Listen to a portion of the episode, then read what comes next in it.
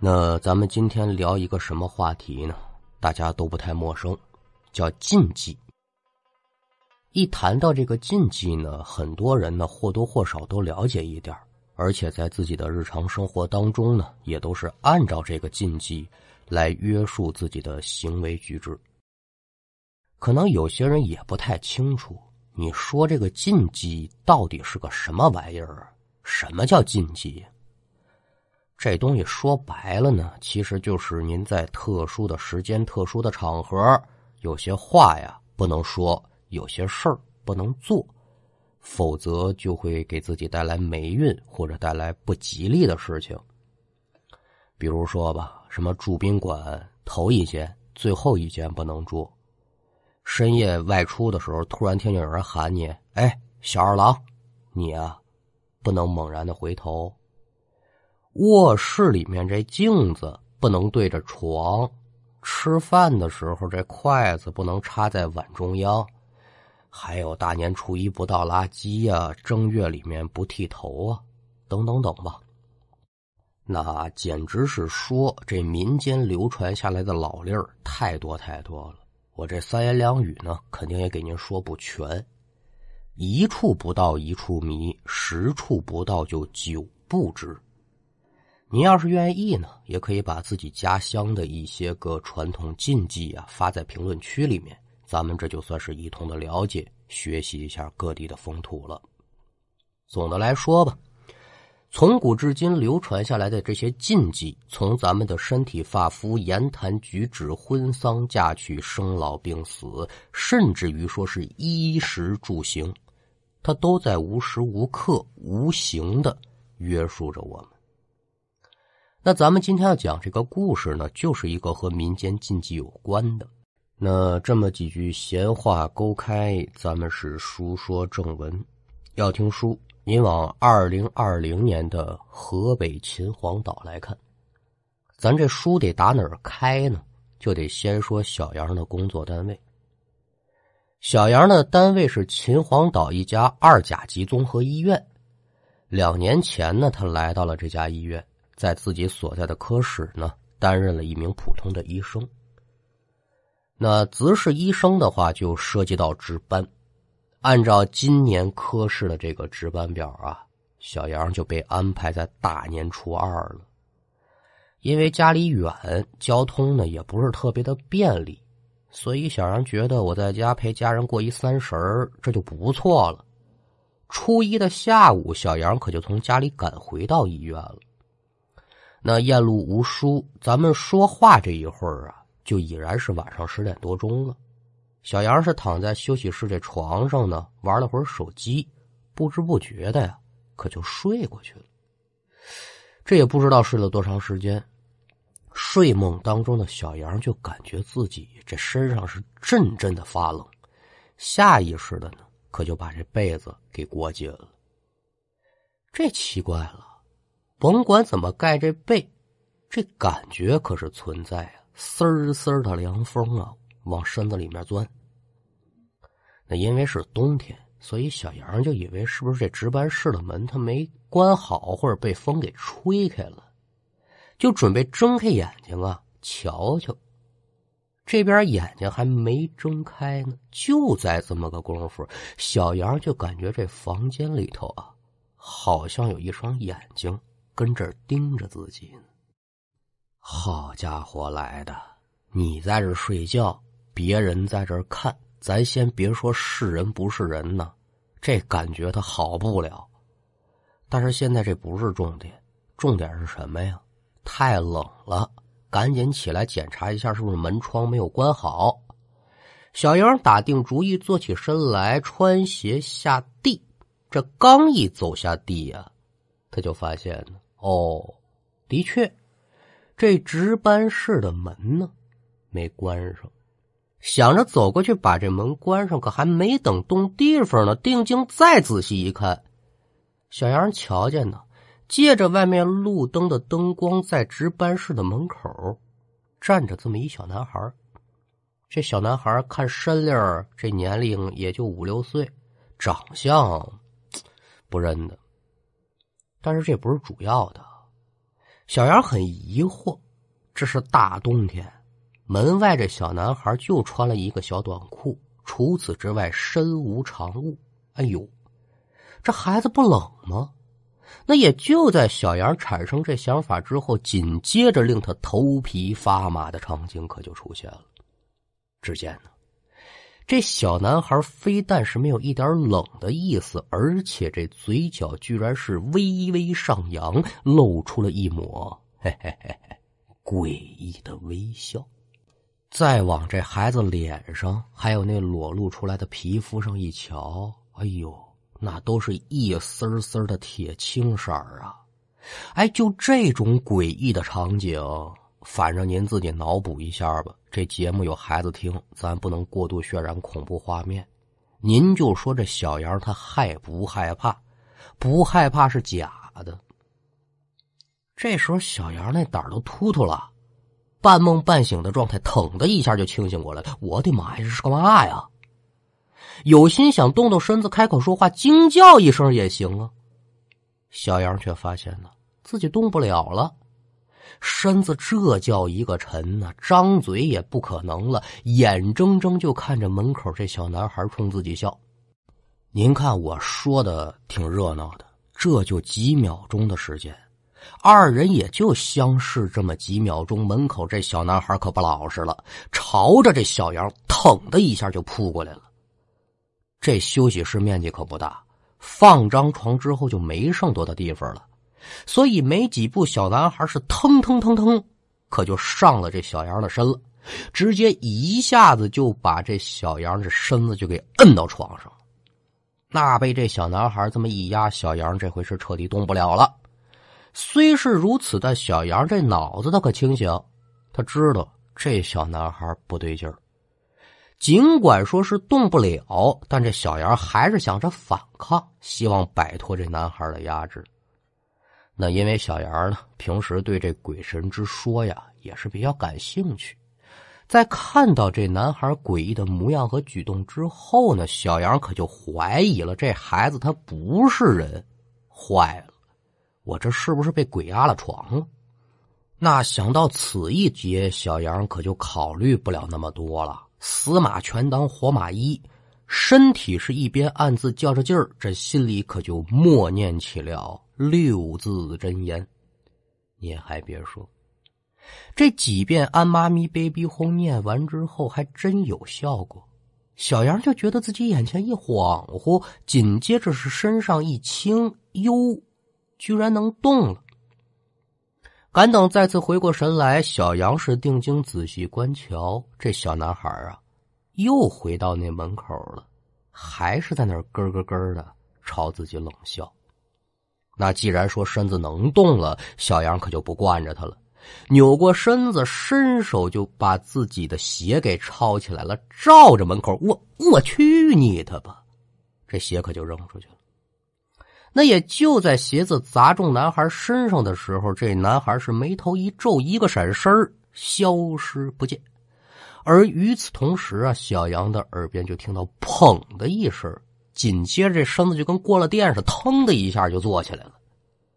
那您再看啊，值班室这门好好的关着，屋里跟往常一样，只有外面这路灯透进来微弱的灯光。哦哦哦，南柯一梦。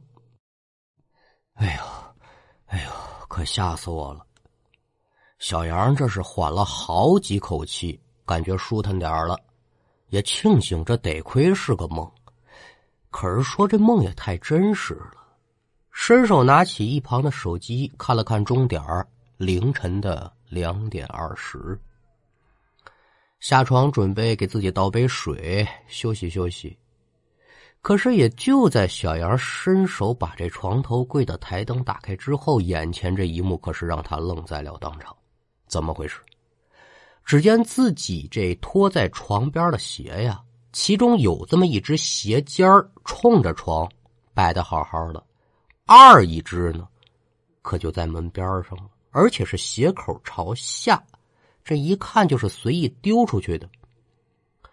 小杨看到这儿可就不明白了，啊，是说我这人没细致到睡觉之前非得把鞋摆的特别好，但是我也不可能一只放在这个床头，二一只我扔到门口去。再回想梦中的场景，再想到睡梦当中那砰的一声，还有那诡异的小男孩，哎呦，难道说这一切他他他不是梦，是真的？想到此一节，这小杨是越想越害怕呀，就觉得这冷风啊是丝儿丝丝的顺着尾巴骨就往天灵盖上顶。睡觉，嘿，门也没有啊，哪还有心思再睡啊？睡着那小孩再来怎么办？好在说，隔壁就是值班室，里面有自己的同事在里面值班，要不然这一宿啊，我上值班室凑合凑合吧。出离了休息室，来到了值班室的门前，梆梆梆一打门，里面这值班同事把门打开，愣了：“兄弟，这才几点呢？你就起来了？今天这休息室也让你占了，正好你小子有良心啊，替我值班来了是吧？得，我睡觉去。得得得得，先别走，怎么了？你睡也行，我替你值班也没问题。”但是啊，你要睡就跟这屋睡，你不能离开我。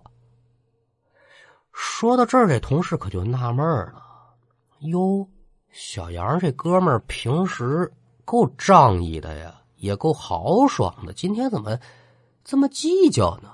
怎么回事啊？这么一问，俩人那么一聊，小杨就把自己刚才怎么来怎么去这经历，可就都跟同事说了。同事听完之后也觉得这事儿够邪乎的呀，啊，自己也害怕，故作镇定，可就宽慰了小杨几句。得了吧，眼花了，要么你就是梦游了。你要不是梦游，你怎么可能把鞋扔门口呢？虽然说从迷信的角度来讲啊，说这医院阴气重，容易闹个鬼闹个妖的，但是我来这医院呢七八年了，我也没遇见过。没事，但是啊，我我这看你一人挺无聊的啊，得了吧，我我在这陪陪你，哎，这就叫肉烂嘴不烂。得了吧，你爱说什么说什么吧，只是说你在这留下陪我那就行了。这一晚上呢，小杨跟同事二人这就有一搭没一搭的聊天可就算是过去了，没有任何的事情。一夜无话，次日清晨。昨天晚上这事儿可就在小杨脑海里面转悠，但现在是上班时间，就诊的患者也不少，不能影响工作。小杨是尽量的就不考虑这件事但尽管如此，那还是有一个问题让小杨想不明白，什么呢？这小男孩他是谁呀？我怎么会遇上这样的事儿呢？那也就在三天之后啊，小杨心中这疑惑。终于得到了解答，怎么回事？就在头天晚上，同科室的值班医生晚上在休息室睡觉的时候呢，也碰上这小男孩了。除了二人经历是出奇的相似之外，就连说醒来的方式，那都是如出一辙，都是梦中呢朝这小孩扔鞋，然后就醒了。听完同事的描述，小杨也把自己看到小男孩之后这场景又给讲了一遍。因为聊这事儿的时候啊，是在中午休息的时候，加上隔壁这耳鼻喉科呀和小杨的科室离得也很近，所以平时休息的时候呢，两个这科室的医生呢就在这个科室门口一块闲聊。小杨和同事把这事情前前后后这么一说呀。在场的人听完之后也是纷纷啧舌。哟，这事儿可真是有点不可思议。当然，最多还是害怕，这也太吓人了。但凡说是涉及到这种害怕、恐惧，那伴随的就有好奇。有同事就问了，说：“你俩都瞧见这小孩了，长什么模样啊？”他长什么模样，那就有鼻子有眼的呗。把这孩子形容了一下，这本科室的医生可没感觉怎么着。旁边这耳鼻喉这俩医生的脸色可变了。妈妈妈，嘛玩意儿？你你再给我说一遍，这小孩长什么样？啊，就长这样这样这样。其中一个医生可就说了：“得了，别说了，这小男孩我认得。谁呀？你们还记不记得去年夏天我们科室来了一急救病号啊？啊，记得呀。那小男孩说是吃果冻啊，被果冻卡住喉咙了。后来因为家属送的不及时，不是抢救无效死了吗？对，当时我参与抢救了。”所以对那孩子的印象十分的深刻。当时因为来的匆忙，又是夏天，这家属呢也没给这孩子穿一外衣，就穿这么一小裤衩送过来的。我听完你们的描述，你们梦中遇这孩子不是别人，肯定就是他。小杨听完这片话，心里琢磨：干了。那天我休班了，我没看见这小男孩具体长什么样。但是这事情，同事回来可是给我念叨了。那如果真的是这个人的话，那这件事情可就好解释了。一定说是这小男孩阴魂不散，滞留在医院，他不肯投胎。可是说这时间已然过去这么久了，自己这夜班也值了不少，也没遇见过什么邪乎事这个时候他怎么会突然找上我呢？嗯，想不明白。想不明白没关系，干嘛说在这么多书座的投稿当中，咱把小杨这故事给拿出来呢？他就胜在一个“奇”字，无巧不成书。几个人在这聊着，在距离几个人不足一两米的地方啊，站着这么一个六十岁上下的老头。几个人正为这事摸不着头脑了，老头笑了，缓步可就过来了。拍了拍小杨的肩膀，就说了：“说小伙子，刚才你们说这事儿，我可听明白了啊！我呀，可以给你们解答一二。”那老者突然的到来，可把几个人吓一跳。呦呦呦！但一听说这老人家呢，能给众人解答疑惑，自然是不敢怠慢。您值班室里请吧。老者坐定，小杨可就问了：“说大爷。”您刚才那篇话的意思是说，您知道这里的道道？别，可别这么说。要说全知道啊，不敢这么说。刚才听你们的描述呢，这事情大抵知道个七八分吧。你们俩呀，的确是遇上鬼了，跟刚才那医生说的差不多。这小鬼呢，还真就是个抢救无效的孩子。至于说这么多的医生，偏偏干嘛就缠你们两个呢？这就跟你们自己脱不开干系啊！这这怎么讲啊？大家不明白。老头又说了：“刚才听你们说，从梦里醒来的时候，有这么一只鞋是冲着床，二一只鞋扔在门口，是不是啊？那太对了。哎，你瞧瞧。”这问题它不就在这儿了吗？啊，这这有什么问题啊？这事儿跟鞋它有什么关系呢？哎，可别小看这么一双普通的鞋呀！睡觉之前怎么摆，这可有大学问。风水上讲啊，鞋尖儿是煞气所指的方向。白天你穿着鞋到处瞎溜达，况且说了。你这医院是阴煞之气旺盛之所呀，鞋子上肯定就沾着煞气。你把鞋子对着床，也就是你睡觉的方向，外面的阴煞之气可就让你引到屋里头来了。鞋子是什么呀？就是路标啊。那有了路标的指引，这些孤魂野鬼自然而然的就跟着你进屋。顺着你鞋尖所指的方向，那可不就上了你的床了吗？这叫阴魂压体，鬼压床，那是自然而然的事儿。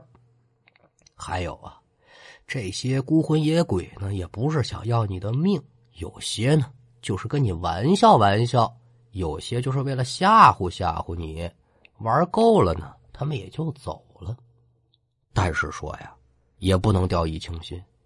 有些个孤魂野鬼，在这个时候想给自己找替身自己好投胎转世，那就说不准了。所以听你们的描述啊，这小孩呢也没给你们造成什么实质性的伤害，应该属于前一种。您看啊，这一个老人给一群医护工作者讲起玄学了，这些医护工作者呢，听的呢还是津津有味儿。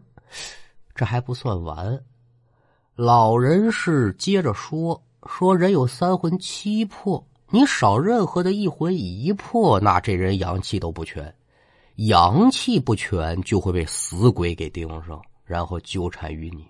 当然了，单纯是因为这鞋尖冲床，煞气相冲引来的这阴魂，这说法呢也不够全面，还得和你自身的这个命格呀、运势也有关系。”说你这人命格本来就比较弱，再加上我刚才说的这煞气相冲啊，也能引来阴魂缠身。这样吧，你们两个人呢，把这生辰八字给我说一说，我掐算掐算，看看结果如何呀？小杨跟同事呢，一看这老人说的是头头是道啊，也没多想，就赶紧给家里打电话呀，问呐，我什么时候出生的呀？把这生辰八字要来，告诉老者。老者听完之后呢，是微闭双目，掐算了好一阵子。哦，还真让我给说中了。那怎么回事啊？您您别卖关子了啊！我这么跟你们说吧，你们两个人呢，的确命格不强，而且今年你们的运势还比较低。说白了吧，阴盛阳衰了。看来遇到此事也在情理之中。这样。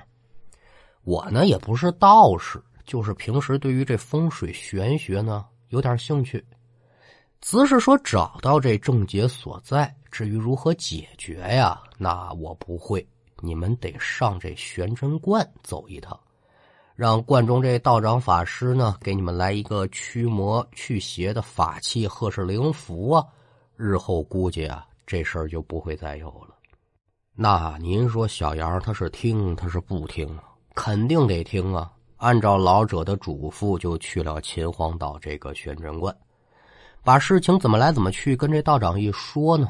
道长听完之后啊，就跟小杨说：“你呢也不用担心，这事儿好办的很，拿一护身符就行了。但是为了让这孩子早日投胎，我得遵守道家之根本，我呢得把这孩子呀给处理一下。”那具体怎么处理呢？无外乎就是当天晚上跟随小杨来到医院，行了一番法事，把这孩子送进了轮回之道。这故事讲到这儿，可就算是结束了。那也就打这儿说，小杨和科室的同事晚上可就再没遇到过这小男孩。而这件事情过后啊，小杨睡觉的时候可是不敢马虎了，再也不敢。斜尖儿冲床了。